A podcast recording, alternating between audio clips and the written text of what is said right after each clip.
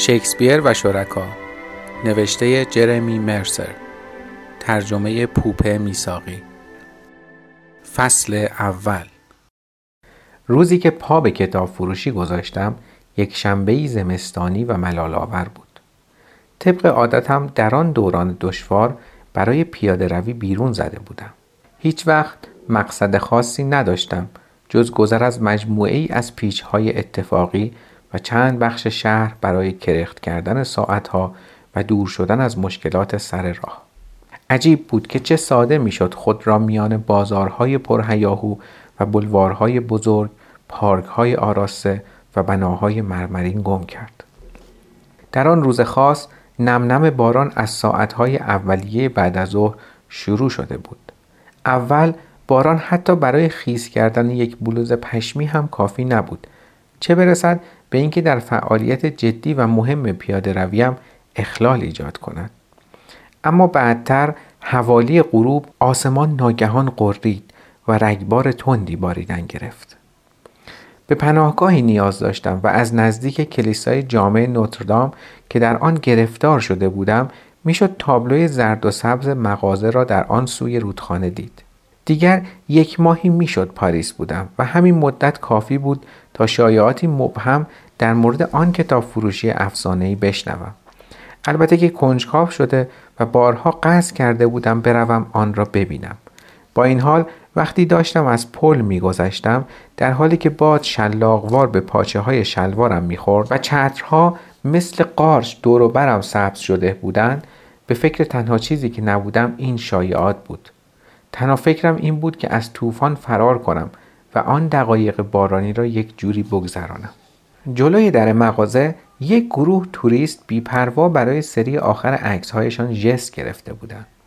با کتاب های راهنمای قطور برای دوربین هایشان محافظ درست کرده بودند و در حالی که دندانهایشان را به هم میفشردند و همچنان به وراجی ادامه می‌دادند لبخند می‌زدند. مردی با لنز پیچیده ور می‌رفت و همسرش از زیر کلاه بارانی با عصبانیت نگاهی به او انداخت و مسررانه گفت زود باش فقط زود باش. از میان بخار ویترین اصلی مغازه می‌شد حاله ای از نور گرم و بدنهایی در حال حرکت را آن داخل دید.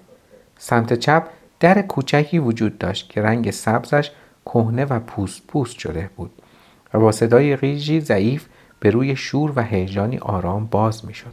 لوسری درخشان از تیرچه چوبی و ترک خورده سقف آویزان بود و در گوشه مغازه مردی خیلی چاق آب باران را از لباس فیروزه‌ای رنگش میچلاند.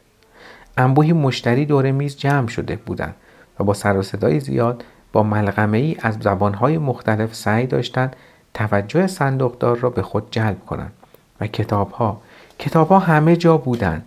از طبقه های چوبی بیرون زده بودند از کارتون های مقوایی سرریز بودند. روی میزها و سندلی ها در تلهای مرتفع تلو تلو میخوردند. لبه پنجره گربه سیاه مخملی دراز کشیده بود و این صحنه جنون آمیز را تماشا می‌کرد. قسم می‌خورم که سرش را بلند کرد نگاه هم کرد و چشمک زد. وقتی گروه توریست ها به زور یکدیگر را داخل مغازه هل دادند بادی ناگهانی بلند شد. با فشار آنها جلوتر رفتم. از جلوی میز شلوغ صندوقدار گذشتم. از دو پله سنگی که رویشان کلمات برای انسانیت زندگی کنید نقاشی شده بود بالا رفتم و وارد اتاق مرکزی بزرگی شدم. اینجا میزها و قفسه ها باز هم مملو از کتاب های بیشتری بود. دو در به قسمت های داخلی تر مغازه منتهی می شد و نورگیر تیر اوتاری آن بالا جا گرفته بود. عجیب تر از همه چیزی بود که این نورگیر به آن روشنایی می بخشید. یک چاه آرزو با لبه آهنی که مردی کنارش زانو زده و با چنگ و دندان مشغول بیرون کشیدن سکه های درشت بود. وقتی نزدیک شدم عصبانی نگاهی به من انداخت و سریع با خم کردن بازو صدی جلوی گنجش کشید. از مردک فاصله گرفتم. وارد راهروی باریک شدم و خود را در میان کتابهایی یافتم که به نظر می رسید روسی باشند. چرخشی اشتباه مرا وارد بنبستی کرد که در انتهایش دستشویی بود که دوروبرش پر بود از انبوه مجله های رنگ رو رفته در مورد طبیعت. روی یکی از نسخه های مجله که راجع به جنگل های ماداگاسکار بود تیغی صابونی دیده می‌شد. کمی کف بر پلنگی که روی مجله لم داده بود لکه غیر طبیعی افزوده بود عقب عقب که آمدم به دیواری از رمان‌های آلمانی رسیدم و بعد سکندری مختصری خوردم و به پیچ دیگری رسیدم که در آن کپی تقلق از کتابهای هنری با جلدهای براق بود. در یک طرف شاهنشینی با شیشه های رنگی بود که داخلش لامپی لخت خاموش و روشن می‌شد. زنی آنجا کس کرده بود. به ایتالیایی چیزهایی زمزمه می‌کرد و سعی داشت در این نور لرزان از عناوین کتابها سر در بیاورد. بالاخره بعد از گذشتن از دری دیگر دوباره به اتاق چاه آرزوها بازگشتم مردی که دستش را در آب میان سکه ها فرو برده بود ناپدید شده بود. اما حالا گروه توریست ها هجوم آورده بودند جلو و آنجا را مال خود کرده بودند.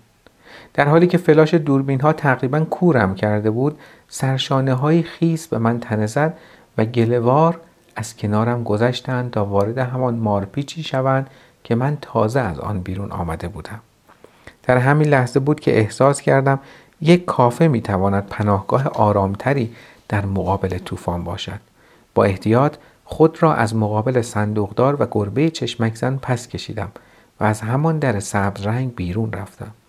صدای باران باعث شد مکسی کنم تا باز موقعیت را بررسی کنم و در حالی که مچاله در میان درگاه ایستاده بودم متوجه کتابخانه ای چوبی شدم که به دیوار کنار ویترین مغازه پرت شده بود. کتاب های جلد شمیز داخلش خیس و باد کرده بودند اما قیمتشان فقط 25 فرانک بود. مبلغی که حتی من در آن دوران فلک زدگی می توانستم بپردازم. نسخه ای از چهره مرد هنرمند در جوانی را به زحمت بیرون کشیدم. با این فکر که راه ارزانی برای وقت خواهد بود دوباره به داخل مغازه برگشتم. وقتی نوبتم شد زنی جوان که پشت صندوق ایستاده بود لبخند سرحالی به من زد و جلد کتابم را باز کرد. با احتیاط بسیار نشان کتاب فروشی شکسپیر و شرکا را بر صفحه عنوان آن مهر کرد. آنگاه برای چای به طبقه بالا دعوتم کرد. پایان فصل اول.